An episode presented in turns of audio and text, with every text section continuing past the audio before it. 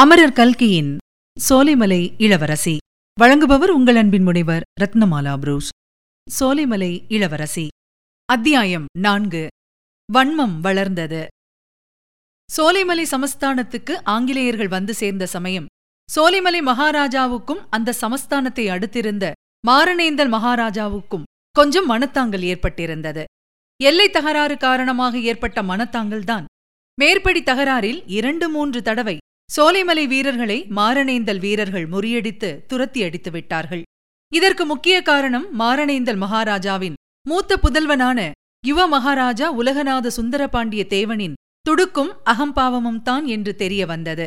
சோலைமலை மகாராஜா தம்முடைய ஏக புதல்வியான பரிமள மாணிக்கவல்லி தேவியை மாரணேந்தல் இளவரசனுக்கு கல்யாணம் செய்விக்கலாம் என்று ஒரு காலத்தில் எண்ணியிருந்ததுண்டு. மாரணேந்தல் வம்சம் அந்தஸ்திலும் பூர்வீகத்திலும் சோலைமலை வம்சத்துக்கு கொஞ்சம் தாழ்ந்ததாயிருந்த போதிலும் பக்கத்து சமஸ்தானமாயிருப்பதால் தம் உயிருக்குயிரான அருமை புதல்வியை அடிக்கடி பார்ப்பதற்கு வசதியாயிருக்கும் என்ற அந்தரங்க ஆசையினால் மேற்கண்ட யோசனை அவர் மனத்தில் உதித்தது. ஆனால் அந்த எண்ணமெல்லாம் இப்போது அடியோடு மாறிவிட்டது. தன் அருமை மகள் வாழ்நாள் எல்லாம் கன்னிகையாகவே இருக்க நேர்ந்து சோலைமலை சமஸ்தானம் சந்ததியின்றி அழிந்து போனாலும் சரி மாரணேந்தல் இளவரசனுக்கு அவளை மனம் செய்து கொடுப்பதில்லை என்று தீர்மானித்தார். தம்மை அவமதித்த மாரணேந்தல் மகாராஜாவையும் அவருடைய மகனையும் பழிக்கு பழி வாங்கி அந்த வம்சத்தையே பூண்டோடு அழித்துவிட வேண்டும் என்ற வன்மம் அவர் மனத்தில் தோன்றி வைரம் பாய்ந்து நாளுக்கு நாள் வளர்ந்து கொண்டே வந்தது. மாரணேந்தல் சமஸ்தானத்தைப் பற்றி சோலைமலை மகாராஜாவின் மனோநிலையை தெரிந்து கொண்ட அவருடைய வெள்ளைக்கார சிநேகிதர்கள் கொஞ்சம் கொஞ்சமாக அந்த வன்மத்துக்கு தூபம் போட்டு வளர்த்தார்கள். மாரணேந்தலை பழி தீர்க்க தங்களுடைய உதவியை அளிக்கவும் முன்வந்தார்கள். இதன் பேரில் சோலைமலை மகாராஜாவுக்கும் கும்பினியாருக்கும் சிநேக உடன்படிக்கை ஏற்பட்டது.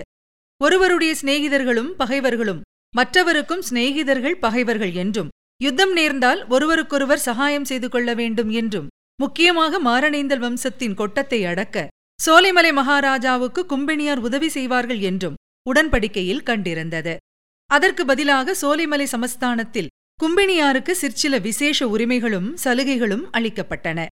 இந்த செய்திகள் எல்லாம் மாரணேந்தல் யுவராஜா உலகநாத தேவனுக்கு தெரிய வந்தபோது அந்த இளங்காளையின் அகம்பாவமும் வாய்த்துடுக்கும் பன்மடங்கு அதிகமாயின.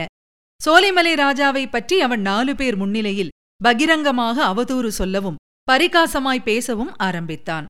சோலைமலை ராஜாவின் மூளை கலங்கிவிட்டது என்றும் அரண்மனை கோயிலில் இருந்த அம்மன் விக்கிரகத்தை அப்புறப்படுத்திவிட்டு அங்கே விக்டோரிய மகாராணியின் படத்தை வைத்து தினம் மூன்று தடவை பூசை செய்கிறார் என்றும் வெள்ளைக்காரனைக் கண்டால் உடனே விழுந்து கும்பிடுகிறார் என்றும் வெள்ளைக்காரனை பார்த்து குறைத்த குற்றத்துக்காக அவருடைய அரண்மனையில் இருந்த வேட்டை நாய்கள் எல்லாவற்றையும் சுட்டுக் கொன்று விட்டார் என்றும் லண்டனில் தெருக்கூட்டிக் கொண்டிருந்த வெள்ளைக்கார தோட்டியின் மகனுக்கு சோலைமலை இளவரசியை கல்யாணம் செய்து கொடுக்கப் போகிறார் என்றும் அர்த்தராத்திரியில் திடீரென்று தூக்கத்திலிருந்து எழுந்து உட்கார்ந்து மேற்கு திசையை நோக்கி பளீர் பளீர் என்று கன்னத்தில் போட்டுக் கொள்கிறார் என்றும் மாரணேந்தல் இளவரசன் நாலு பேர் முன்னிலையில் பரிகாசமாக பேசி சிரித்த செய்திகள் காற்றிலே மிதந்து வந்து சோலைமலை மகாராஜாவின் காதிலே ஈயத்தை காய்ச்சி ஊற்றுவது போல் பாய்ந்தன. மேற்படி செய்திகளினால் எல்லாம் மகாராஜா வீரராமலிங்க தேவருக்கு தம்முடைய புதிய சிநேகிதர்களான வெள்ளைக்கார துரைகள் மீதோ கும்பினி சர்க்கார் மீதோ கோபம் வரவில்லை. மாரணேந்தல் மகாராஜாவிடமும் யுவராஜாவிடமும் தான் அளவில்லாத கோபம் பொங்கிப் பெருகிற்று. அவர்களை நினைக்கும் போதெல்லாம் அவர் ரண்யகசிபு ராவணன் சூரபத்மன் முதலான ராட்சசர்களுடைய சுபாவத்தை அடைந்து அவர்களை கண்ட துண்டமாக வெட்டிக் கொன்று தின்றுவிட வேண்டும் என்பதாக அளவு கடந்து வெறி கொள்ளத் தொடங்கினார். உரிய காலத்தில் சோலைமலை மகாராஜாவுக்கு தமது மனோரதத்தை நிறைவேற்றிக் கொள்வதற்கான சந்தர்ப்பம் கிடைத்தது. ஏதோ ஒரு வியாஜத்தை வைத்துக்கொண்டு கும்பனியாரின் படைகள் மாரணேந்தல் கோட்டையை தாக்கின. அந்த படைகளில் சோலைமலை மகாராஜாவின் வீரர்களும் சேர்ந்து கொண்டிருந்தார்கள் என்று சொல்ல வேண்டியதில்லை. மாரணேந்தல் வீரர்கள் கோட்டைக்குள்ளே இருந்து ஒப்பற்ற வீரத்துடனே போர் புரிந்தார்கள். ஆனாலும் கும்பினிக்காரர்கள் கொண்டு வந்த நெருப்பை கக்கும் பீரங்கிகளுக்கு முன்னால் எந்த கோட்டைதான் அதிக காலம் தாக்குப்பிடித்து நிற்க முடியும்? எத்தகைய வீரர்கள்தான் எதிர்த்து நிற்க முடியும்? கோட்டை விழுந்தது. விழுவதற்கு முன்னால் மாரணேந்தல் மகாராஜா தம் மூத்த புதல்வனான இளவரசனை கூப்பிட்டு குழந்தாய் இனிமேல் நம்பிக்கைக்கு இடமில்லை. மாரணேந்தல் வம்சம் விளங்குவதற்கு நீ ஒருவனாவது பிழைத்திருக்க வேண்டும். கோட்டையின் ரகசிய வழியின் மூலமாக தப்பி ஓடி சில காலம் தலைமறைவாக இருந்து கொள். தக்க சந்தர்ப்பம் பார்த்து அந்த சோலைமலை ராட்சதனையும் அவனுக்கு துணையாக வந்த வெள்ளை மூஞ்சி குரங்குகளையும் பழிவாங்கு என்று சொல்லி அவ்விதமே அவனிடம் வாக்குறுதி பெற்றுக்கொண்டார் பதிலுக்கு இளவரசன் அப்பா நீங்களும் எனக்கு ஒரு வாக்குறுதி தர வேண்டும். நான் கோட்டையிலிருந்து வெளியேறிய பிறகு சண்டையை நிறுத்திவிடுங்கள். வீரப்போர் புரிந்து தோல்வியடைவதில் அவமானம் ஒன்றுமில்லை. சோலைமலை மகாராஜா எப்படியும் இந்த நாட்டிலே பிறந்து வளர்ந்தவர். பழைய மறவர் பெருங்குடியைச் சேர்ந்தவர். தங்களையும் நம் குடும்பத்தாரையும் அந்நியர்களாகிய வெள்ளைக்காரர்கள் அவமதிப்பாக நடத்துவதற்கு அவர் சம்மதிக்க மாட்டார். நமக்கும் ஒரு காலம் கூடிய சீக்கிரத்தில் வந்தே தீரும். வடதேசத்திலே இந்த வெள்ளை மூஞ்சிகளை நாட்டை விட்டு துரத்துவதற்காக அநேக பெரிய பெரிய மகாராஜாக்களும் நவாபுகளும் சேர்ந்து யோசனை செய்து வருகிறார்களாம். அவர்களிடம் போய் நானும் சேர்ந்து கொள்ளுகிறேன். பெரிய படை சேர்த்துக் கொண்டு திரும்பி வருகிறேன். அதுவரையில் தாங்கள் பொறுமையுடன் இருக்க வேண்டும் என்று கேட்டுக்கொண்டான். தந்தை அதற்கு சரியான பதில் சொல்லாமல் சமயோஜிதம் போல் பார்த்துக் கொள்கிறேன் எங்களைப் பற்றி கவலைப்படாதே. நீ உடனே புறப்படு. என்றார்.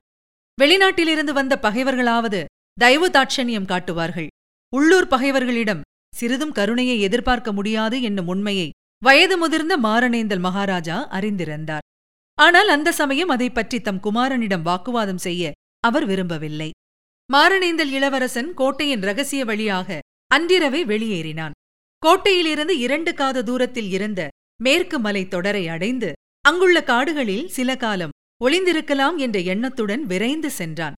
ஆனால் பொழுது புலரும் சமயத்தில் எதிர்ப்புறத்திலிருந்து மாரணேந்தல் முற்றுகையில் சேர்ந்து கொள்வதற்காக வந்த கும்பினி படை வீரர்களில் ஒருவன் சாலை ஓரமாக ஒளிந்து சென்று இளவரசனை பார்த்து விட்டான்.